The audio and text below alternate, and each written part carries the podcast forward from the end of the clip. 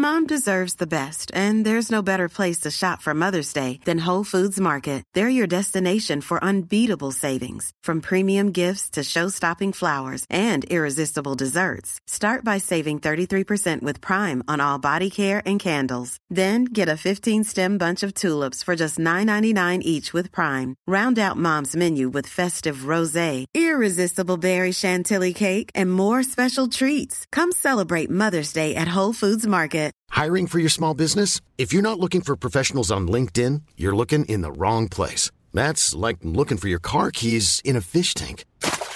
LinkedIn helps you hire professionals you can't find anywhere else, even those who aren't actively searching for a new job but might be open to the perfect role. In a given month, over 70% of LinkedIn users don't even visit other leading job sites. So start looking in the right place. With LinkedIn, you can hire professionals like a professional. Post your free job on linkedin.com/people today. This is Paige, the co-host of Giggly Squad, and I want to tell you about a company that I've been loving, Olive & June. Olive & June gives you everything that you need for a salon-quality manicure in one box. And if you break it down, it really comes out to $2 a manicure, which is absolutely insane. It's also so easy to get salon-worthy nails at home with Olive & June. The difference between how your nails used to look when you did them yourself and now with the Manny system is a complete game changer. The best thing about Olive & June, too, is it's a quick dry. It dries in about 1 minute, lasts for 5 days, and full coverage in up to 1 to 2 coats. Visit oliveandjune.com/perfectmanny20 for 20% off your first system. That's oliveandjune.com/perfectmanny20 for 20% off your first system.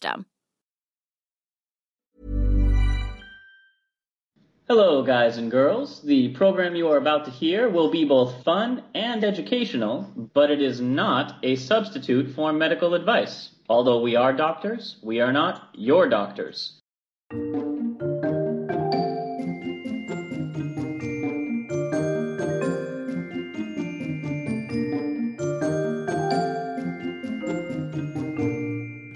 Hello and welcome to Travel Medicine. As always, I'm your friendly neighborhood internal medicine doc, Dr. J. Heyo, Dr. Santosh here, pediatric infectious disease doc and researcher, coming at ya.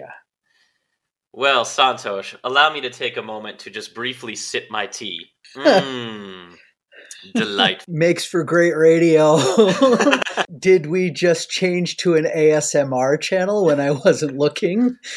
No, but I am getting a bit over a cold and trying to use a couple of home-based remedies like tea and matzo ball soup and other things.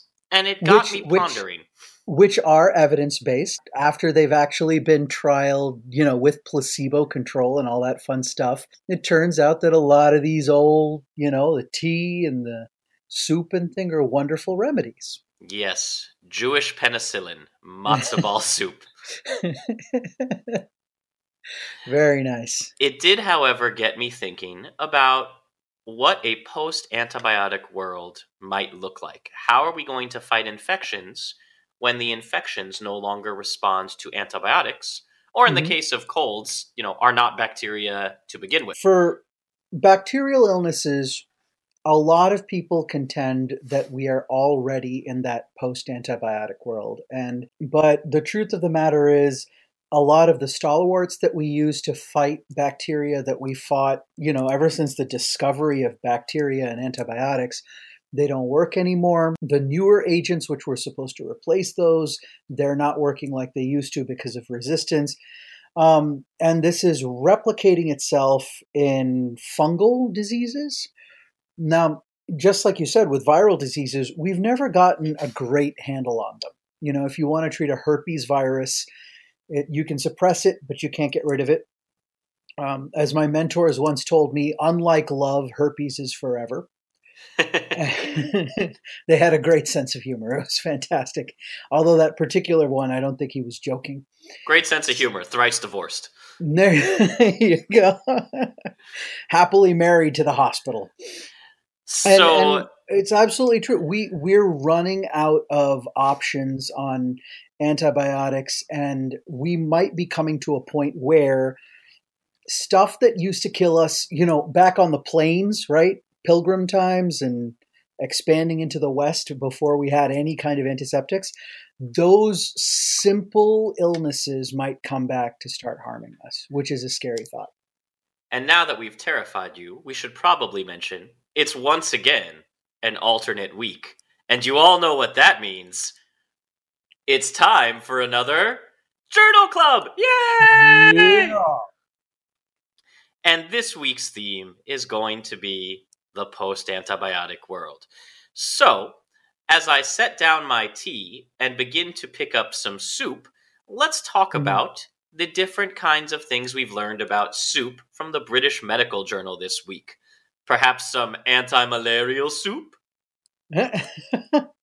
I love that they still publish this. So the BMJ is actually, it has one of my favorite evidence-based articles of all time, which actually showed that imbibing chicken soup, and that means homemade chicken soup, not the Campbell's crap, actually does reduce the duration and severity of the common cold by a little bit, not too much, but enough and consistently enough that it had a really good effect. And now we can, with evidence, recommend chicken soup for the cold.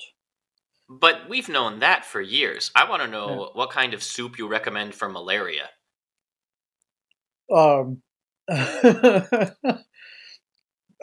Hydroxychloroquine, artesunate. Soup broth. There was a screen of traditional soup broths used across various cultures in Asia, Africa, and the Americas. Mm-hmm. That had been used to treat fevers. And a lot of these recipes for soups had been passed down through family traditions. And a couple researchers decided to look for potential anti-malarial drugs using a double-blind study of recipes. So before we get into some of the methods, I'm going to bury the lead a little bit and tell you that 5 of the broths were actually found to inhibit growth of the malarial parasite by over 50%. And 2 of them were comparable to a leading anti-malarial drug, dihydroartemisinin. Yeah. So just like you were saying, we're in a post-antibiotic era, Josh. So artemisinin-based therapies. Artemisins are plant-based compounds which tribes in Africa had been using for a super long time, and it was kind of rediscovered. And the reason why artemisinin-based therapies, which are now, of course, made synthetically in order to treat malaria,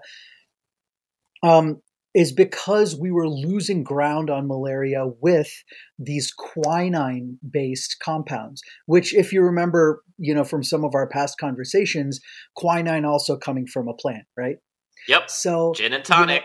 There you go. Gin and tonic in tonic water. If you look in there, you find quinine. And what ends up happening is the malaria parasite, which is called Plasmodium. I love that name. It reminds me of there's a live jelly mold just like crawling across, like something out of Goosebumps. And the quinine used to kill it, and then it doesn't kill it anymore because of resistance, specifically Plasmodium falciparum.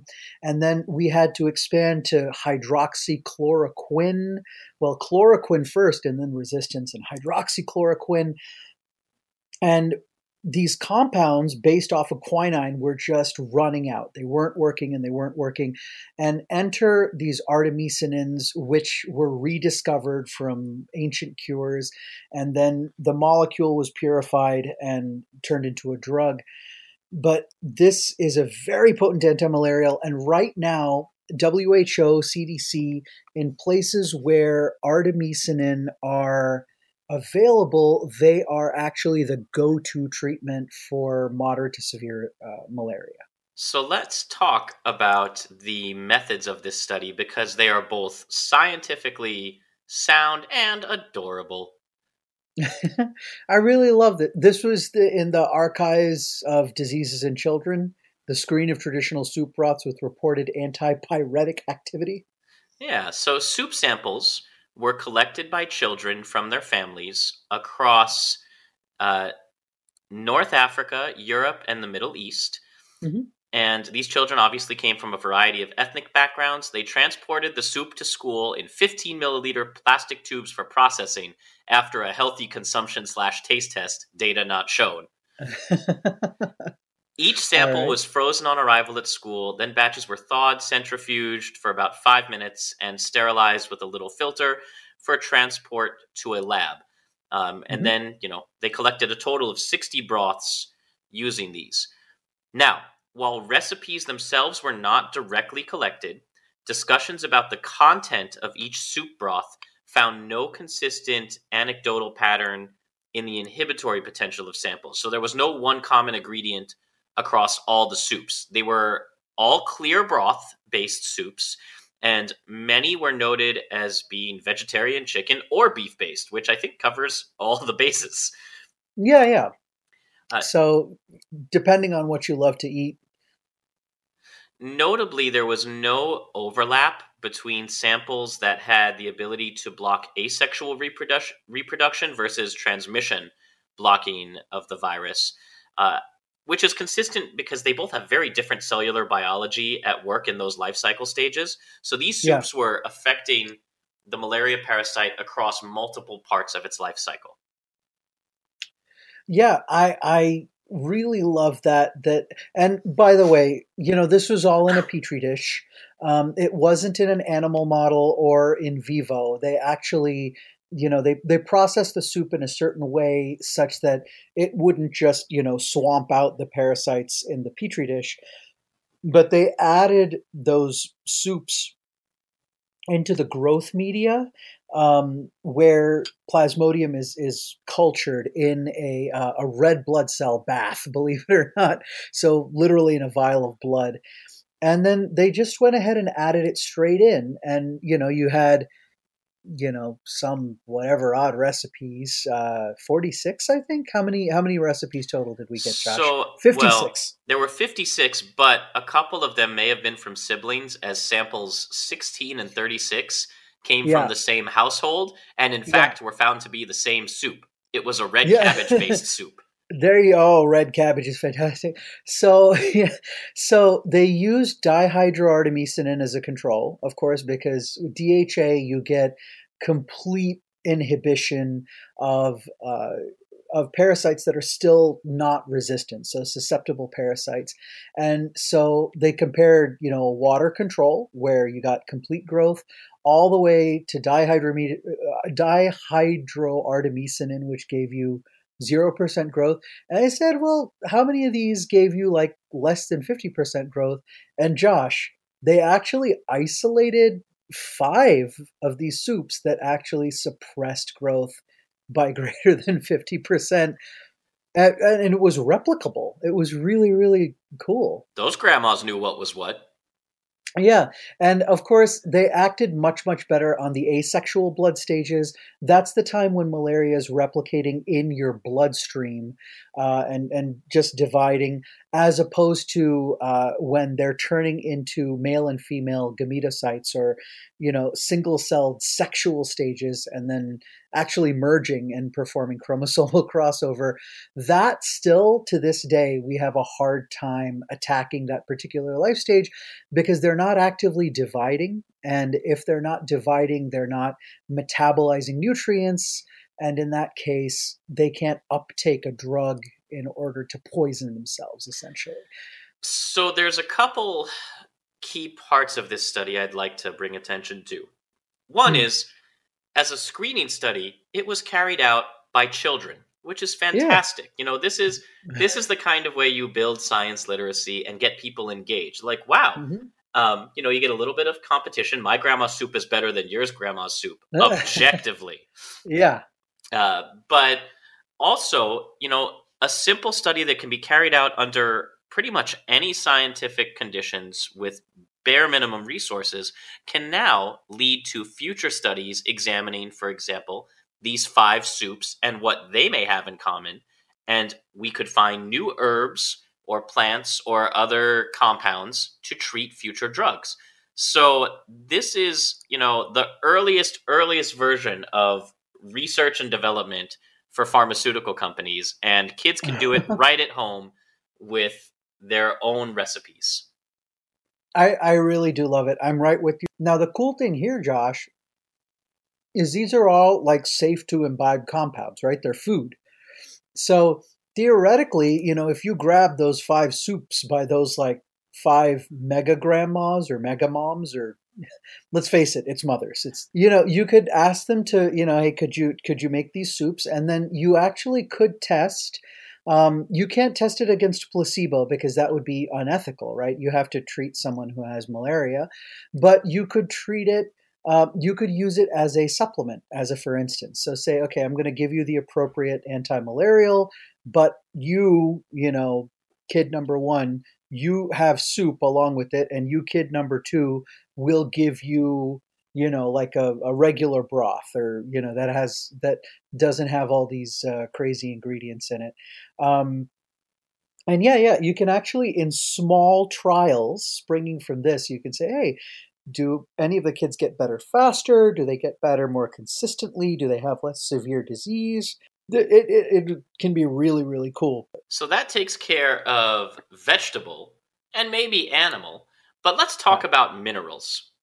And the next 2 studies are kind of attacking infections from different angles. Santosh, if you had to take a guess, what were the most infected surfaces in a hospital? Yeah. Things that people had on them, or just like in the hospital without people around? Like if you're walking around in a hospital, just through the casual contact, door handles, toilet seats, doors, fellow employees, what do you think is walking around with the highest percentage of bacteria sitting around on it? Anywhere where you have hands touching, you're going to have a higher bacterial load. So you think immediately toilet seat, right? Our bums are super dirty. But the truth of the matter is the vast majority of pathogenic bacteria, not just bacteria, but the bacteria that are going to hurt us, are passed around from hand to hand. So it's going to be something that you touch. And if it's something that's physically like on the hospital, a part of the building, I would guess things like doorknobs and desk surfaces, the kind of things where we lay down our hands or we grasp, that kind of a thing. I'd put those ahead of toilet seats. So the winning contenders, in no particular order, are hospital beds and cell phones. Oh, I didn't think of the stuff that you'd bring in with you. I was thinking parts of the building. Yeah. I apologize. But yeah, cell phones are so gross. They're so gross. They're covered with the daily stuff that you have, you know, all over. The folks who take their cell phones to the toilet, then I don't know what you're doing. You know, do you put it down before you wipe? I don't know. And then maybe you wipe and then you say, oh, okay, I got to wash my hands, but maybe wash my hands before I touch my phone or something like that. But the biggest problem, Josh, is we are told, especially the front of the screen, that you shouldn't clean these, right? You shouldn't use like a window cleaner or something like that on there. That is an actual cleaner that can get the grime off of there. So your hands just deposit bacteria and they never come off. This is the same reason why, by the way, I don't wear a tie, because ties never get washed. Those things are so gross. They get terrible reception. Aha! So let's tackle it from the physician side. Researchers decided to test silver-coated screens to protect cell phones from contamination. So they put like one of those... And against werewolves. Well, yeah, obviously. That, which was a real problem for the werewolf resident. Dude, wouldn't it be hilarious if the werewolf resident felt discriminated against? The hospital was like, dude, we're putting in silver surfaces, you know, to actually, you know, repel all the bacteria. And then the guy was like, this is harassment. Oh, werewolf resident, come on now. You know, we have to protect our patients. No, man, no, I know why you're doing this. Well, in the hope of reducing personal exposure and transmission, because we're looking up a lot of things on our phones, we're getting constant pages. There's no way as a doctor in today's world to function without a phone. And companies have been turning to new technologies that have microbicidal properties like nanosilver and figuring out how to incorporate them into everyday items. So Alexander McCumber, a PhD student at Duke, ended up testing a silver-coated antimicrobial screen that, when tested at day 7 compared with day 0 and 30, initially showed a significant decrease in the diversity of bacteria on the phone within the first week. By the end of the month, there wasn't really any change in the phone microbiome, but let me go into the study a little bit. The researchers enrolled a total of 26 residents, because they're the ones running around everywhere, and collected initial samples from the palm of their hands and the front and back of their cell phones. They then sterilized each phone and gave it a Gorilla Glass screen shield cover with silver built in. And then they sampled the hands and phones again at day 7 and day 30. Okay. On day 7, they detected one significant time point with microbial diversity between different samples from the screen side and the back side. So the backside, which didn't have the silver on it, actually had more bacteria or a greater diversity of bacteria than the front side, which tells you the phone's doing its job. Mm-hmm. And they observed no increase in silver or antibiotic resistance genes for Lawsonella, Staphylococcus, Streptococcus, Delphtia, and Cutibacterium, which sounds adorable. It is Cutibacterium, Josh. If you've ever dealt with Propionibacterium acnes, which is a skin disease that can colonize prosthetic joints and heart valves and that kind of thing, Cutibacterium is the new taxonomy for Propionibacterium. Now, that sounds like we should all be slapping silver onto our phones. However, at day 30, and this is again a very small study, the antibacterial coatings showed no difference in bacterial colonies on the front or the back of the phones or the residents' hands. Aww. So no influence in silver and antibiotic resistance was observed either. So we didn't create drug resistance just walking around, but apparently either none of these residents were following good enough hand hygiene to change the diversity of the cell phones, or a screen on your phone isn't strong enough to completely wipe out bacteria that's transferred around. Yeah, and it's really probably, it's a combination of the two, but I would bet that the second part of that, the latter, is a lot more influential than the former. When you are inoculating and re-inoculating bacteria on there, you're going to kill the stuff that is in contact with the silver for long enough, but the rest of it that isn't quite in contact with the silver, it's on the edges away from your silver mesh or screen or anything, they're going to be just fine. So let's... Silver is a great mechanism. I'm sorry. Go ahead. Yeah. Silver is a great mechanism because poisoning by metalloids like silver, copper, mercury in the way back when, it's really hard to evolve cellular processes that give you resistance to poisoning by silver, but still allow you to live, if that makes any sense, because these particles just destroy very fundamental interactions of proteins inside of the bacterial cell. Now, the question comes up like, oh, isn't this harmful to human cells or other cells that are not bacterial cells? And the answer is yes, but not to the degree that they're poisonous or toxic to the bacterial cells, which is why we can use this kind of technology. So let's stop harassing the werewolf resident and let's look at hospital beds. So a study from November of 2019, relatively recent, found that having copper hospital beds in the ICU would lead to an average of 95% fewer bacteria colonizing the bed than conventional hospital beds, and maintained this decreased risk throughout the patient's stay. This came out in Applied and Environmental Microbiology. Hospital beds are among some of the most contaminated surfaces. Doctors are touching it, patients are touching it, family members are touching it, sometimes with gloves, sometimes without. There's codes going on, there's spatter, there's sneeze, there's bedpans. Honestly, it's a mess. And despite the best efforts by environmental service workers, you're never going to be able to clean a bed often enough nor well enough to get all the colonizing bacteria. Does this increase your risk of infection? Probably not appreciably. However, decreasing the bacteria can only be a better option for us. So new beds incorporating copper surfaces, which have long been known to repel and kill bacteria, are starting to become available. Now, before I let Santosh geek out on the bed aspect of this, copper's antimicrobial properties actually go all the way back to ancient India and China, when drinking water was often stored in copper vessels to prevent illness. So we know copper has antimicrobial properties, although it's not being worked into underpants yet like silver is.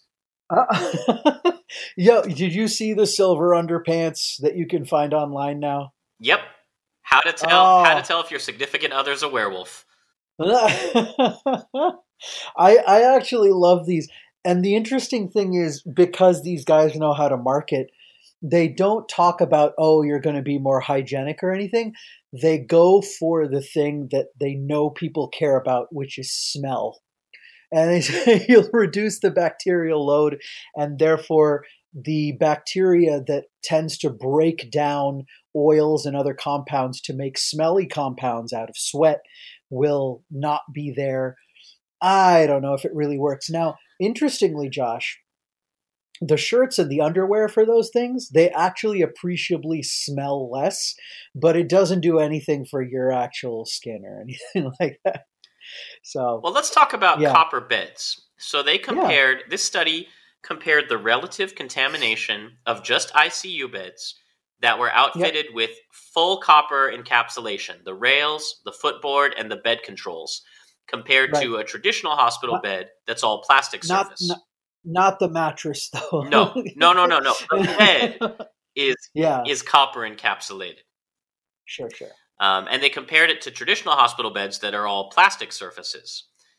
And they found that about 90% of the bacterial samples taken from the tops of plastic rails had concentrations of bacteria in excess of what infection control was happy, whereas the antimicrobial copper beds showed a 95% decrease in those same contaminating colonies of bacteria. So, Santosh, why don't you just very, very briefly explain to the listening audience what's a contaminating colony of bacteria? I really love these studies. I really do. It makes me so, so happy.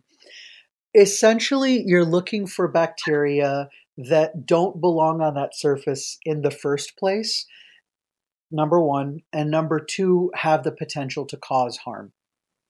So most of these are going to be bacteria like MRSA or vancomycin-resistant enterococci, and then coliform bacteria like E. coli, which, if they get enough colonization onto a patient's skin, especially if that patient is already severely ill or immunocompromised, you basically create a perfect storm for them to get a super infection and stay sick or get even sicker and die. So you do have to parse that out from environmental bacteria, which really won't cause any problems. So that's the main difference between the two. So I really love this study because not only did they use the proper covering and everything for the beds, because there have been trials like this, Josh, where they've done like a railing, or they've done a single surface or something like that to try to compare one to the other. But as you can imagine, it takes a little bit more of a money investment to get like the whole bed coated like this. So they went ahead and did it. They got the whole bed coated. They were very good about their sampling methods, about using a swab and isolation technique, which was very standardized. And then looked at the microbial burden, but then used statistical analysis to check out the bad bugs versus the good bugs, essentially. And the pictures I thought were absolutely wonderful on here because, they're not just the bar graphs and things like that on here, but they actually showed pictures of where the copper was and then where they swapped and where they sampled from so that everything was really, really standardized. I loved it. It was super, super fantastic. Yeah. So this could hopefully lead to a change where you actually don't need every bed to be covered in copper. Most people are not at significant risk of infection, but in an ICU where you have a lot of people who often are severely immunocompromised for various reasons, this could be an excellent way to save the hospitals money and decrease reinfection and readmission rates. Yep. I see you, Josh. I see you. Now, let's talk a little bit about how we're looking for antibiotics that will work in the future. So if you listened to our episodes on the history of antibiotics and their discovery, you know how many crazy stories led to the existence of most of the drugs that we're familiar with today. But you also know that they're really difficult to track down. You could look at plants all your life, and if you're lucky, find maybe one that might have a small effect on one tiny feature of one disease. Wait, even if you're Benjamin Duggar, plant physiologist? Even if you're Benjamin Duggar, plant physiologist. Oh, I don't believe it, but go on. So instead, researchers are now beginning to turn to robots and machine learning. Now, this is not AI. Instead, we found a powerful antibiotic that kills some of the most dangerous drug-resistant bacteria in the world using rudimentary intelligence called deep learning algorithms. The drug works in a different way than most of the existing antibacterials we have and is the first of its kind to be found by setting the AI loose on vast digital libraries of pharmaceutical compounds. There's no knowledge here, at least so far, that the robots can use to kill us. So, Josh. What did they do? Researchers trained a deep learning algorithm by feeding the program information on the atomic and molecular features of 2,500 drugs and natural compounds and how well or unwell the substance was at blocking the growth of E. coli. So that's how they trained it initially. They said, let's just take one of the most common bacteria available and teach you all the drugs that work on that and how. Mm-hmm. Once the algorithm had learned what kind of features made for good antibiotics, they then set it to work on 6,000 different compounds under investigation for treating various human diseases. They released it into pharmaceutical Wikipedia cold cases. Yeah, all right. So rather than looking for any potential new drugs out of that, the algorithm was taught to focus on compounds that looked effective but unlike any existing antibiotics. So they said, here's all the things that we know work. Take those out of your search parameters and now look at what kind of things may work based on the structures you've learned. And this boosted the chance that the drugs would work in ways that bugs hadn't developed resistance to. So this was all performed by researcher Jonathan Stokes, the first author of the study. And he said it took about a matter of hours for the algorithm to come up with some promising antibiotics, one of which they called Hallicin, after Hal in the Kubrick film 2001, A Space Odyssey. Particularly potent, particularly lethal, friendly to humans currently. Well, yeah, that's the I can't do that, Dave robot that I'm sorry, became Dave. Self-aware. I'm sorry, Dave. Yeah, it's I can't do that that became aware. And then when Dave was trying to shut it down, it was like, oh, I'm going to preserve myself. And sorry, buddy. This is a great use for AI because even if it becomes self-aware, you've basically just turned it into, I'm going to help you find new drugs to fight diseases. And I see no way of that going wrong ever. Yeah. Well, okay, John, you want me to take over here or you want to do this? No, go ahead. You tell us about machine learning.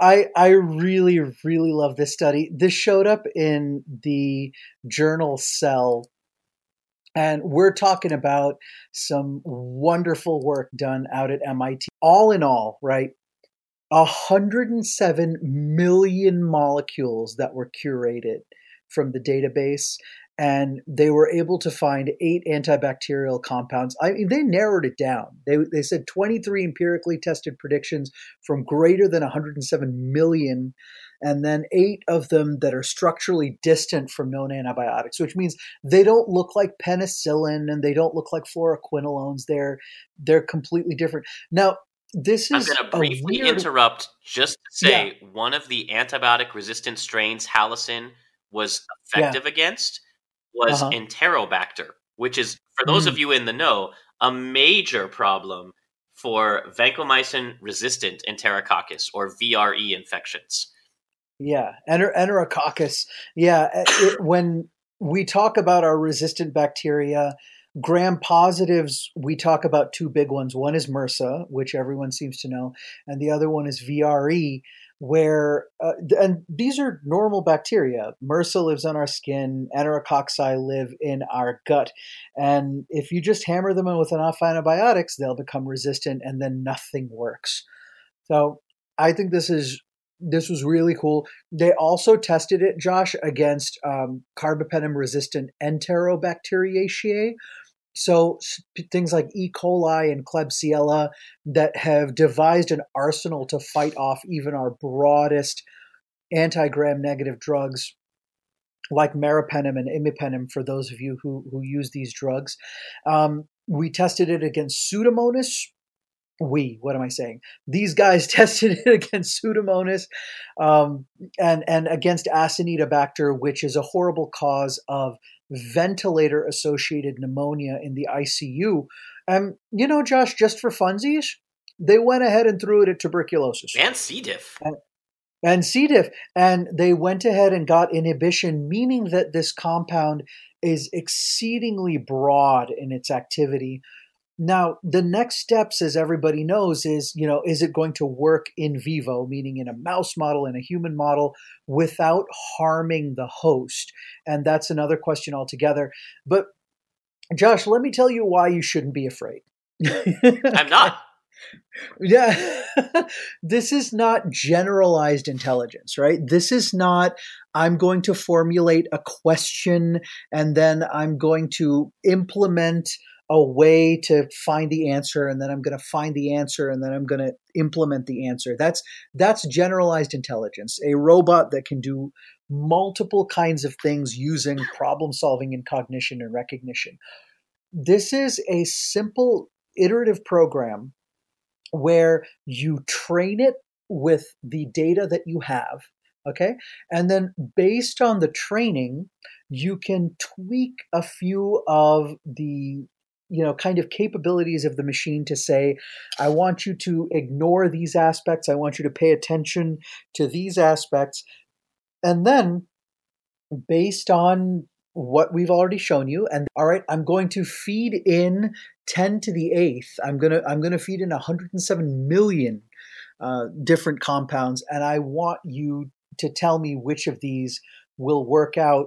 And then, unfortunately, computer brain, that's the best that you can do. From that point on, I got to take this compound and I got to test it in my petri dish and in my mice. And I have to find out whether or not you were correct.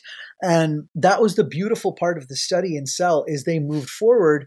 They actually tried it in the petri dish. They tried Hallicin in mouse infections. And they found that they were actually able to reduce colony-forming units of bacteria per gram in mice when giving them Hallicin. And they had like a mini safety profile. And they showed cleanly that if you have a learning algorithm like this, you can take a massive, massive, massive data set of compounds, these molecules that we literally just have sitting around and we don't know what they do. And you can feed it into these programs and you can get back a workable data set that you can then test in the field and find new antibiotics that way. This is absolutely brilliant because the speed at which we can now discover new drugs has been ramped up to ludicrous speed. Ludicrous speed. They've gone to plaid. So humans and robots working together in a wonderful partnership, each serving as a check on the other's inabilities. Not a robot. Thank you, Janet. But guys, by the way, all of you, if you love what you hear from Josh and I, they're not a sponsor, but go watch The Good Place. That's all I'm going to say about that. Yep. Nobody pays us squat. No. They are welcome to, though. We have a Patreon page. Yeah, Michael, sure. Give us a call. We've got so many ideas. So for the next story, it's not technically an infection fighting discovery, but I did think it was a super neat article. It's more neuroscience based, and it's a method of helping people who have suffered brain injuries and specifically inflammation from brain injuries. So there's a few infections that can lead to inflammation in the brain. A lot of the encephalitis ones that we don't really have good treatments for right now. And this study, which came out January 10th in the Annals of Neurology. Annals. I specifically went with that pronunciation. Show that injecting a swarm of nanoparticles into the blood of somebody who has suffered a brain injury may one day help to limit the damage and swelling by distracting the immune cells from rushing to an injured brain. I love this. But let me give you some of the details, and then I'll give you my hot take on it. Oh, yeah.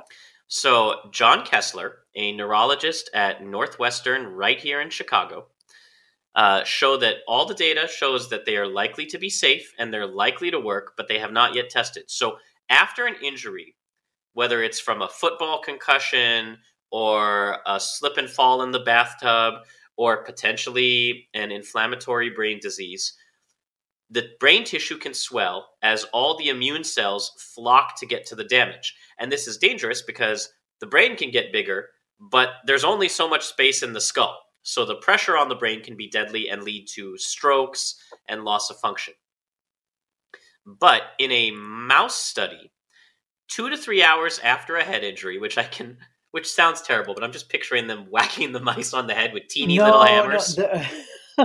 There's actually there's a standardized model of head injury in mice, and it's not fantastic, but yeah, luckily we anesthetize all of these mice before actually performing the head injury. With teeny little hammers.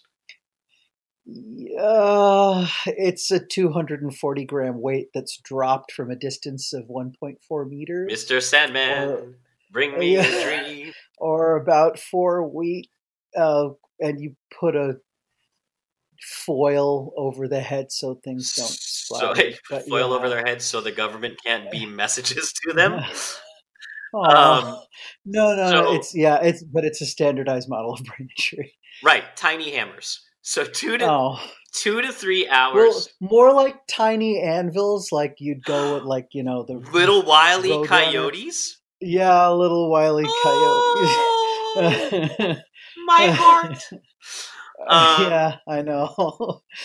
2 to 3 hours after getting tiny little acme anvils dropped on them, mice received injections of biodegradable particles made of an FDA-approved polymer that's used in dissolving sutures. So the ones that don't have to be taken out, they just break down on their own. Interestingly, instead of rushing toward the brain, immune cells, a specific kind of immune cell called monocytes, which are like the Pac-Man cells of the body, looked first... Looked first at these nanoparticles rather than at the inflammation. They said, well... this is bad, but that's foreign. And they went straight for the nanoparticles, and that meant that they didn't cause the inflammatory cascade in the brain and actually delayed onset of brain inflammation by just going after these distractor particles. So they engulfed them, and they got packed off to the spleen for elimination. And because the nanoparticles are quickly taken out of circulation, what with being eaten by monocytes and all, the researchers injected the mice again at 1 and 2 days later to see what would happen. So mice that got the nanoparticles actually fared on the whole better following brain injuries than mice that didn't, which is not as intuitive a result as you might think. Yeah, because you're putting a foreign particle in there. You'd think this would cause more irritation. Yeah, where instead it actually it's the principle of if you break your arm, you pinch like your leg just to distract you. It's a distracting tactic that worked pretty well. Now, even cooler, 10 weeks after the injury, the damage spots themselves were only about half as big in the mice that did receive the treatment, suggesting damage was stalled just by getting these nanoparticles. So this brain swelling and scarring were less severe. Their vision cells performed better in response to light, and behavior improved, not because they were terrified of having more acne anvils dropped on them, but they were able to better walk across a ladder and perform some fine motor functions, almost as if they underwent mouse physical therapy post-stroke, which none of them did. Right, yeah, these mice weren't rehabbed or anything like that. The control mice, which were the ones who were injured but that didn't receive the nanoparticles, were more severely, kind of impaired after the fact than the ones that had received the IMPs. And this was without helping them at all. They got the injury. They were allowed to just hang out for a bit to repair, and then they were told, made to, asked to walk across a ladder rung, and then we shine some light in their eyes to see if their eyes and the visual parts of their brain cortex were receiving the signals properly. Now, this is a little different than what traditionally is considered nanotherapy. Most of these were just bare particles. They just threw the little polymers in there and let them be, a sexy distraction, like the woman in the red dress in the Matrix. That's it. However, sure. However, usually what happens is you put these polymers in and you tether them to drugs or other cargo that you want to deliver somewhere. Then the nanoparticles dissolve and leave the rest behind. If we now know that these will be initially targeted, you can look at infections or or autoimmune diseases where the body targets itself, get it to be distracted while you deliver an autoimmune suppressing drug. So there are potential treatments here for some of the autoimmune diseases in a grand timescale moving forward. And that includes things like maybe one day diabetes or lupus,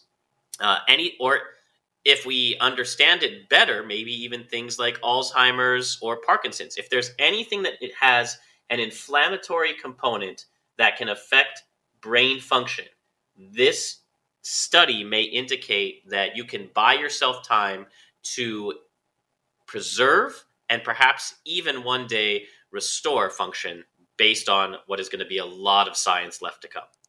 For everybody who's listening out here saying, what's going on? Why do our bodies do this anyway?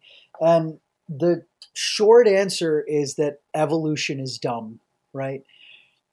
Our immune systems, our inflammatory systems for millennia of life have been geared towards preventing infection, cutting off bleeding, preserving what tissue that you can, but causing collateral damage in the meanwhile, because there aren't really super sophisticated mechanisms to kind of get the best of both worlds. And a lot of what happens, if you break an arm or something like that, is that the repair happens later and the scar tissue is broken down and replaced by normal tissue.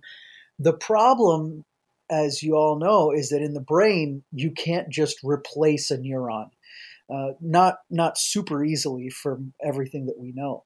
So, the inflammatory cells come in because they say, okay, there's damage here. We have to patch it. Otherwise, there's going to be more damage and an ingress point for things like bacteria. They're not actively thinking this, but y'all get the point.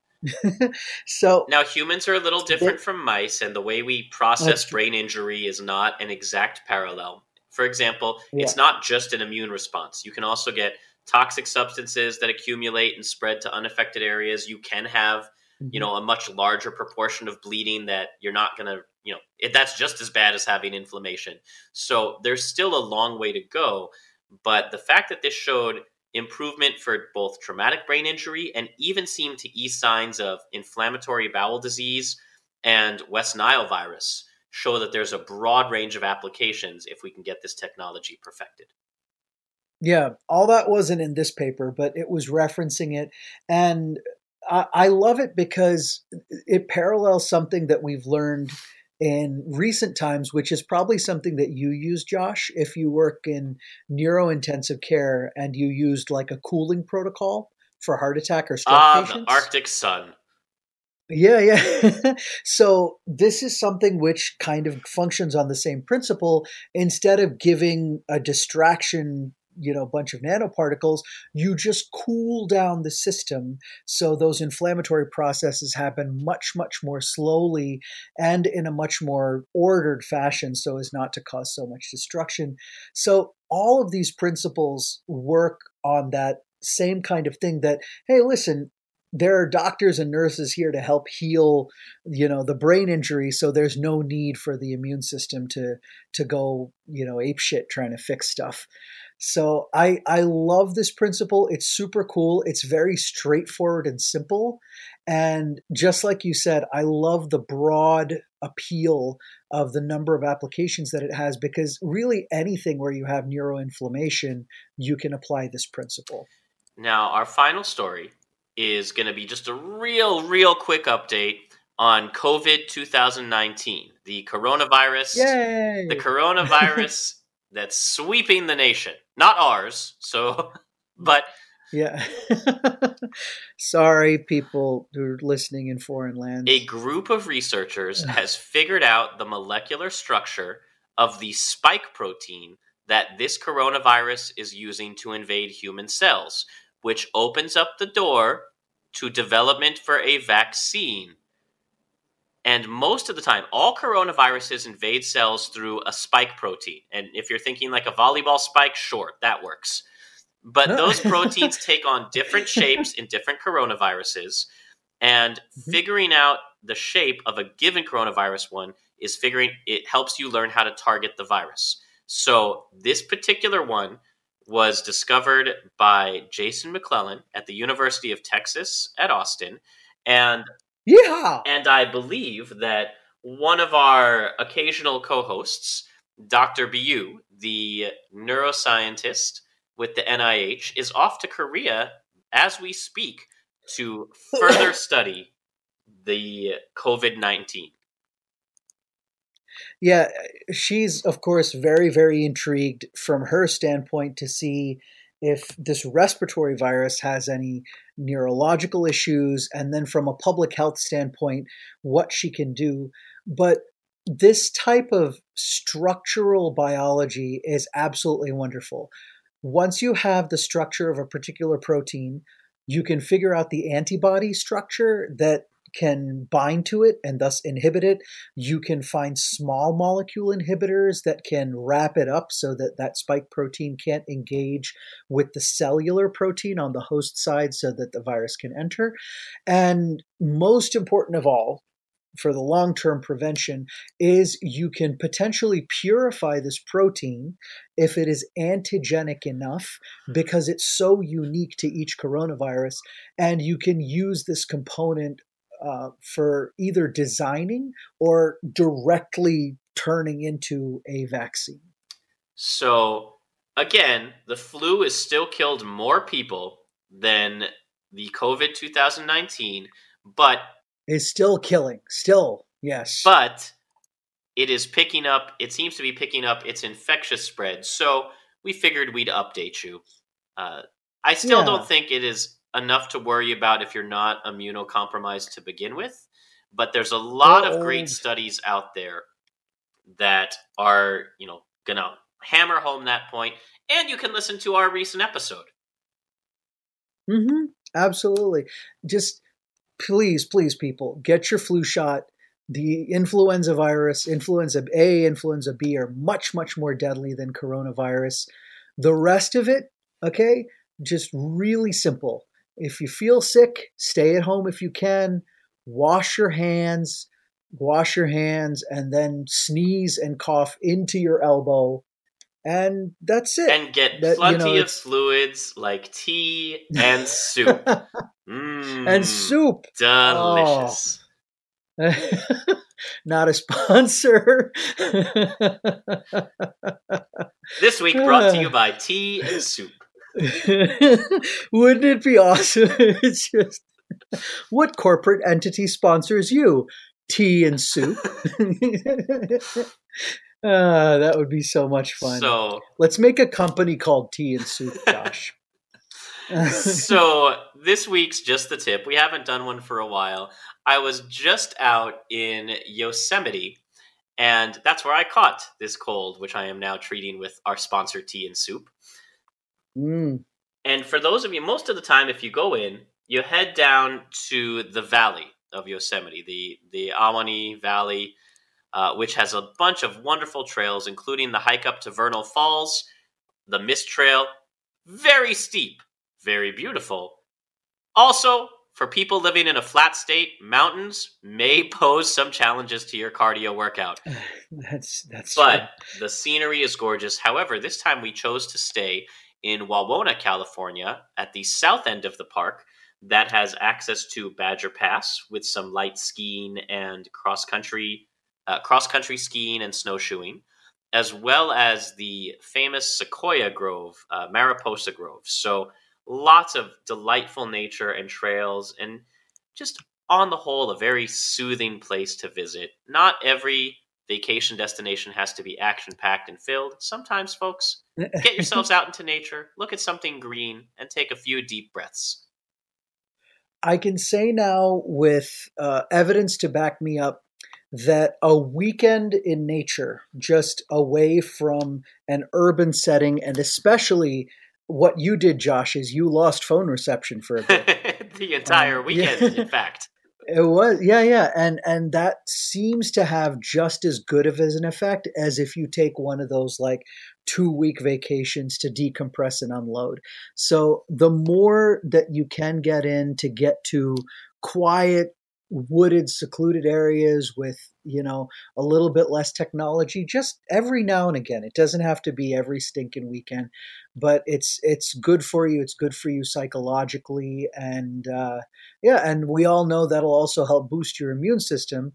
And like for everybody except Dr. Josh somehow, who managed to catch a URI from a sequoia. Well, I caught it from one of my hiking buddies.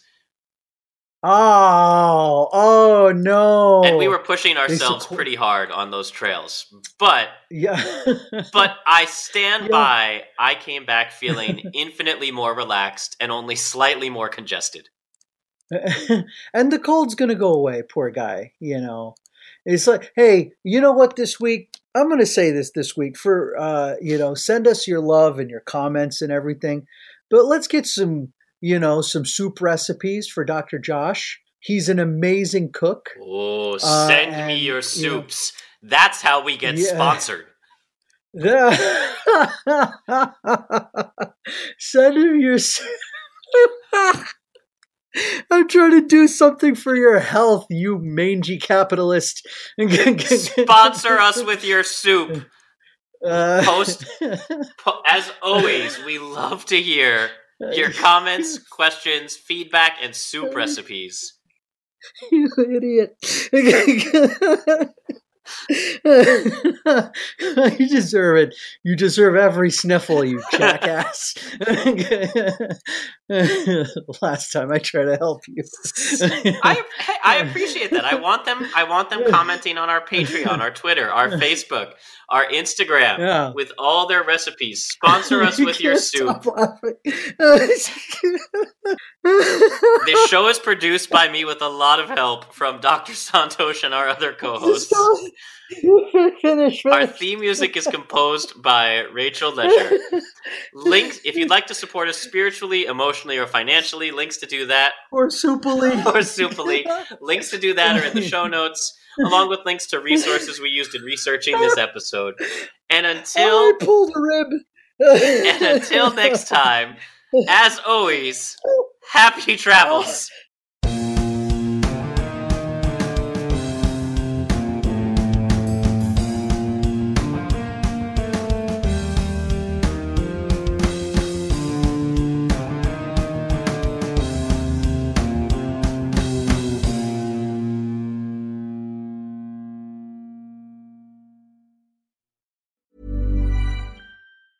Hi, I'm Daniel, founder of Pretty Litter. Did you know cats tend to hide symptoms of sickness and pain? I learned this the hard way after losing my cat, Gingy. So I created Pretty Litter, a health monitoring litter that helps detect early signs of illness by changing colors, saving you money and potentially your cat's life. Pretty Litter is veterinarian developed, and it's the easiest way to keep tabs on your fur baby's health right at home. Go to prettylitter.com and use code ACAST for 20% off your first order and a free cat toy. Terms and conditions apply. See site for details. Even when we're on a budget, we still deserve nice things. Quince is a place to scoop up stunning high-end goods for 50 to 80% less than similar brands. They have buttery soft cashmere sweaters starting at $50, luxurious Italian leather bags, and so much more. Plus, Quince only works with factories that use safe, ethical, and responsible manufacturing. Get the high-end goods you'll love without the high price tag with Quince. Go to quince.com/style for free shipping and 365-day returns. Imagine the softest sheets you've ever felt. Now imagine them getting even softer over time. That's what you'll feel with Boll & Branch's organic cotton sheets. In a recent customer survey, 96% replied that Boll & Branch sheets get softer with every wash. Start getting your best night's sleep in these sheets that get softer and softer for years to come. Try their sheets with a 30-night guarantee. Plus, get 15% off your first order at bollandbranch.com. Code BUTTERY. Exclusions apply. See site for details.